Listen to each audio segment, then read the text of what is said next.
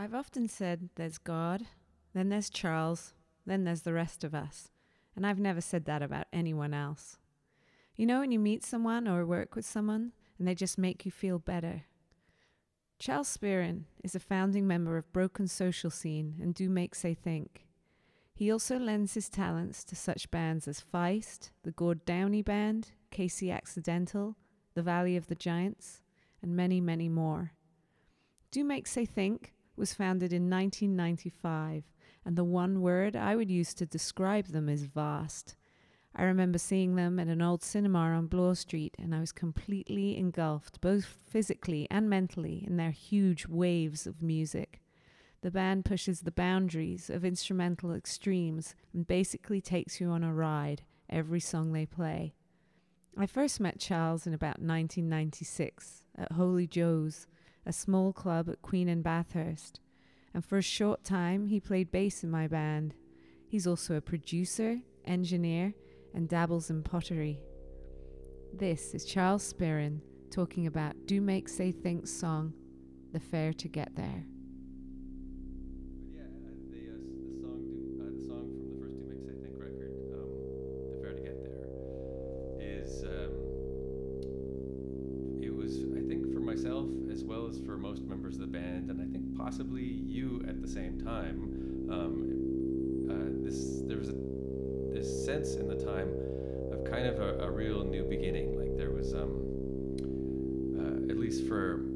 Myself, I had been in this. Uh, various I had been in various bands for years since I was 16 I've been playing in bands and uh, this would have been I would have been about 25 or 24 or something like that um, no 20 let's see I was born in 72 so I would have been yeah 25ish And That- this this was the, the self release cassette that this was on, or the first kind of LP.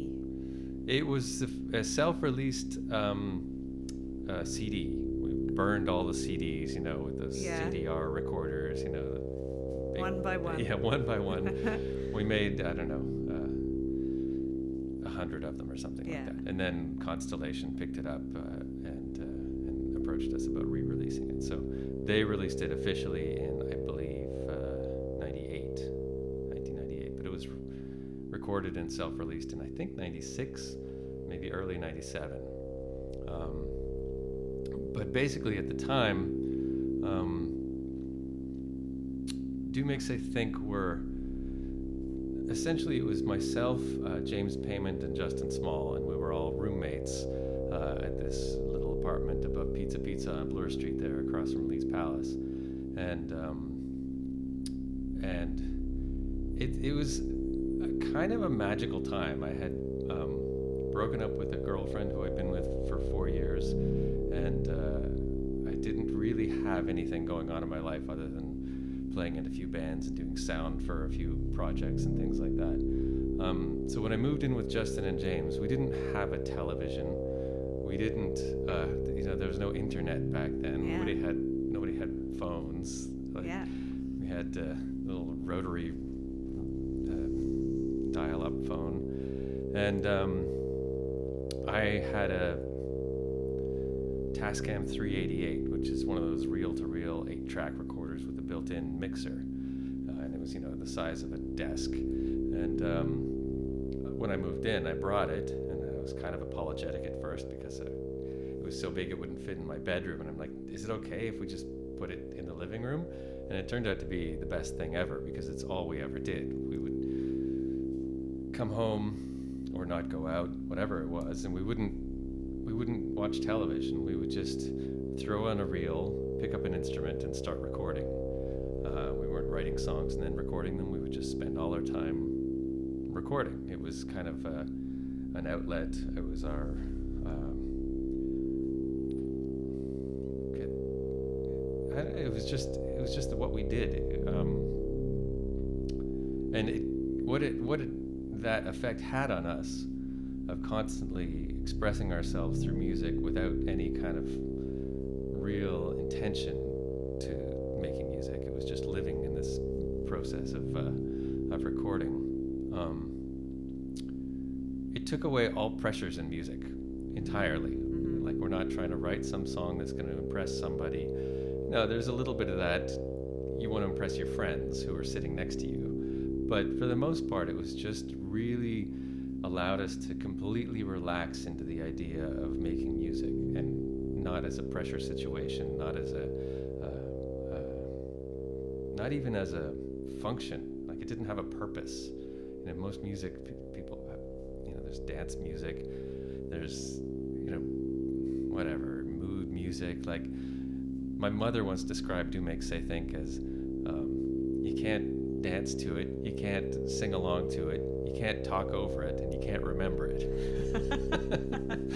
I was like, that's perfect. You know, that's like the, the music really doesn't have a function. It was music that was kind of created from us in a, the most genuine way we could. Um, we weren't marketing it. Uh, even the name of the band, Do Make Say Think, was a kind of an anti-marketing tool. It's like we're not really interested in selling anything to anybody. Except being who we are. This is what we love to do, and uh, that um, that song, uh, "The Fare to Get There," in a way was our first song as a band. Really, we. I mean, it's debatable, but the first few shows we did were um, at uh, raves.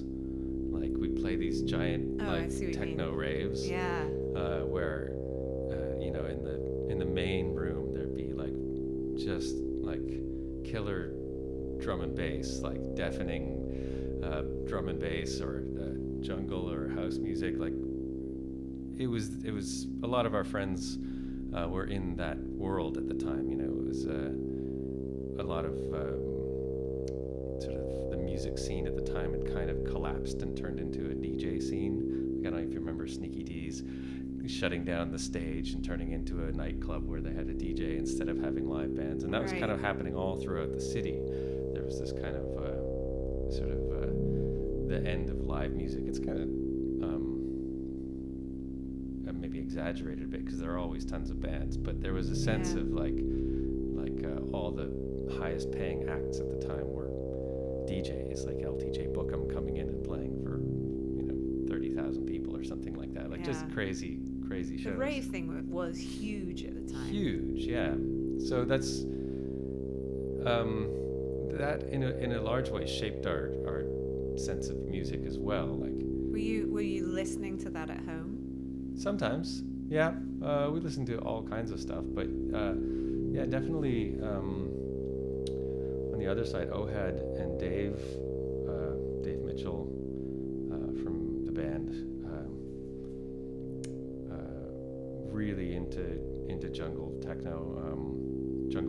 especially. Um, just in the sense that it didn't seem to have a beginning or an end. It's one of those things where it didn't. So much of music is, is built on the sense of anticipation and where is it going to go, and, and this kind of uh, uh, whether the anticipation is um, resolved or su- surprises you by taking somewhere else. But there's something about uh, being in a like a rave situation where the music is constant and very similar the whole time. You just kind of get Yeah. into the music, and it it's it's uh, it's you're not really waiting for it to take you someplace. It's you're living in the music rather than having this kind of pop music bridge, chorus, verse, blah blah blah. Um, anyway, they, uh, Dave and Ohad were particularly into um, um, jungle. So we, we ended up connecting with uh, a bunch of uh, rave promoters, and um, we would set up in the chill out room. So anybody who was like way too high on MDMA or whatever would get the hell out of the drum and bass room and lie on the floor or on the couch and have, have Do Make Say Think, play very long, peaceful drone music.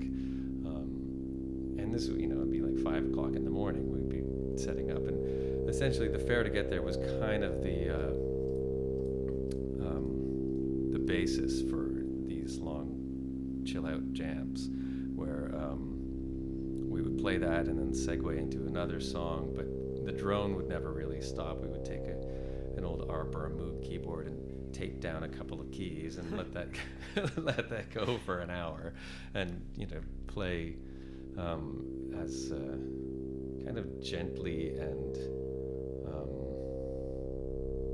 I don't know um, sparsely as possible. There was no solos, no vocals, no real uh, structure to it, I guess. Um, so that's that's kind of where it was born from, and it and it really shaped the trajectory of the band, like the sense of not really having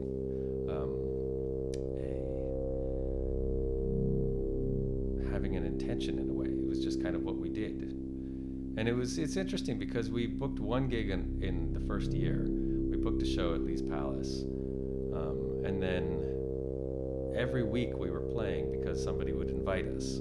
So somebody came to the show and then invite us to play something else, and then we would get invited to play some other thing, and then somebody from the rave would invite us to play another rave, and so we were playing pretty much constantly for a year or two after that, Wow. without any, you know, effort, or without like writing to. Nice. I know. To write, don't have to write to now magazine writers and say, please come and review our album, please come to our show. None of that. It was just us being ourselves and um, the most kind of welcoming audience you could uh, ask for in a way. Yeah, that's great. It, it's so interesting you say that because when I listened to it, I thought a lot of uh, Do Make Say Think, later stuff, stuff I'm more familiar with, there's always a big release in it, like really kick in, and it's like powerful and stuff. But I, was listening to this track, I was very, you know, it just never kicks in. It's almost like a tease, but it, it is so relaxing at the same time. hmm So Yeah. I felt that.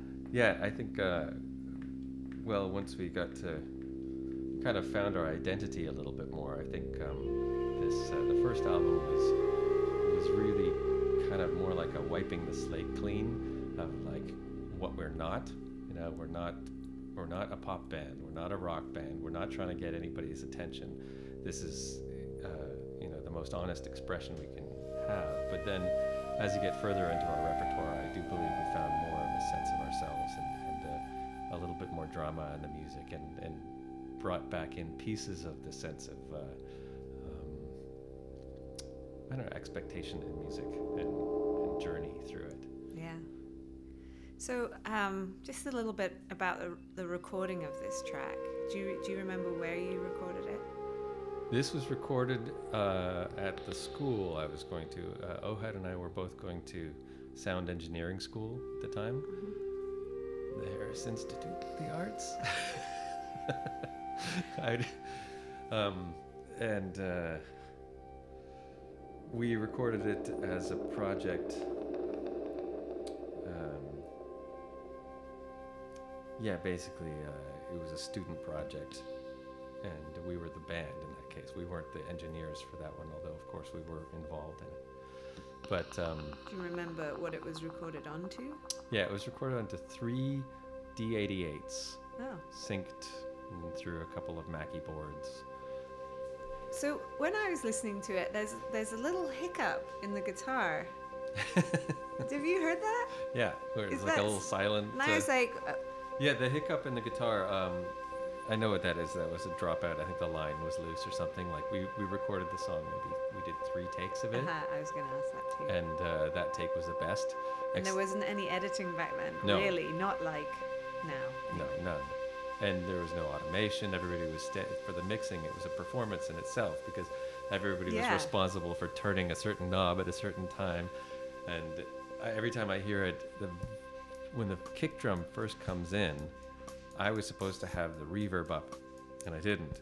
So the first, I don't know, eight or ten kick drums are dry, and then I slowly turn up the reverb on the kick drum because I hadn't reset it properly for that take. And and was it played to a click track? Do you think? No, definitely No. not. Because I was like, when it, the drums come in, it's awesome because they're a little like he's like, "Where's my tempo?" Just the, and then it's Yeah. perfect almost. But there's just at the beginning it wanders, and but it's so good. it all adds to the innocence of it in a way. I think. Yeah. I was thinking that the other day that it's there's kind of a there was limitations so much when back then in the 90s or Mhm. you know early 2000s when you were recording. Yeah. Do you, do you miss those days? I, at ju- I just got my Tascam 388 fixed up and ready to go. It's in the garage. I want to do another recording because I totally miss that. I miss the uh, the kind of um, um, what's the word?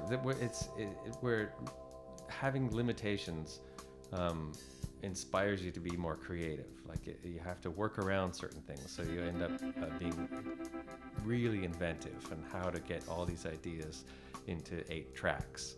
Um, now with Pro Tools, you just add and add and add and add and add. Clean up. Yeah, and then you can fix that little bit there. And the first part was better, this one, but um, there was something about uh, the the earlier way of recording that, um, that was so much of a performance, and you had to be so present. Whereas now it's more like sculpting, where you can sculpt, and then you can step Yeah. step back and look at it, and then you can turn it off and come back, and it'll be exactly the same the next day. Um, whereas before, you really kind of had to get into the, the right state of mind, into the um, into the moment, and and and uh, live with your decisions. Absolutely. I heard years ago, and this may not be right, Okay. that you used to be seriously into meditation. Yes, that's true. Um, yeah, I think. Um, oh, well, I did regular meditation retreats um, before. I guess Do Make Say Think. This album was kind of just before I, I did my first meditation retreat, um, where I do a month of meditation, basically 10 hours a day, every day for a month. Um, it was called a Dathun. Uh, I went to a meditation center in Vermont to do it, uh, and it uh, basically it was. Um, you know, after the first couple days, you think there's no way in hell I can do this. This is impossible. Uh, and then after a couple days, you think you start to think, okay, I'm getting the hang of this. And then after a week, you're you've sort of your body has accepted the position a little bit more, and uh, your mind is a little bit uh, settled down. And then after a month, it seems like a perfectly good way to live. And the most um, shocking part of a meditation retreat is essentially coming back into ordinary life. It's like uh, you've been traveling on the highway with all these other cars, and uh, and then at the meditation retreat with all the other people, everybody slows down. There's a kind of general slowing down, and you don't notice it so much because everybody's slowing down together. It's, and then when you get back into the city, the speed of everybody's mind is just frantic and and, Yeah. and kind of heartbreaking in a way. It really is. Uh, you see people s- spinning off into eddies of their own thoughts, and uh, and it's and it melts you a little bit. Um, and uh, so I yeah I did that. I made it a point to do a meditation retreat every year, and I did that for about ten years, I think. Um, sometime I was briefly I was a, a monk, uh, although it sounds uh, greater than it really was. It was a, it was a temporary uh, monastic retreat. So I did wear robes and shave my head and all that, but there was no pretense of me actually giving up um, ordinary life and uh, taking to the cloth. It was more like try this on for a while. Hmm.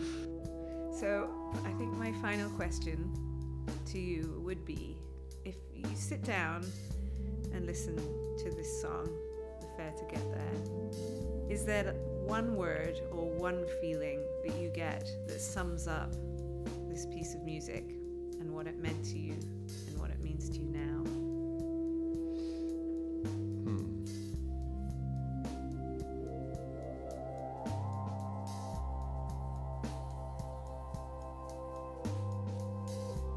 I think there's a kind of gentle confidence that I get when I listen to that. There's a confidence in the music that that uh,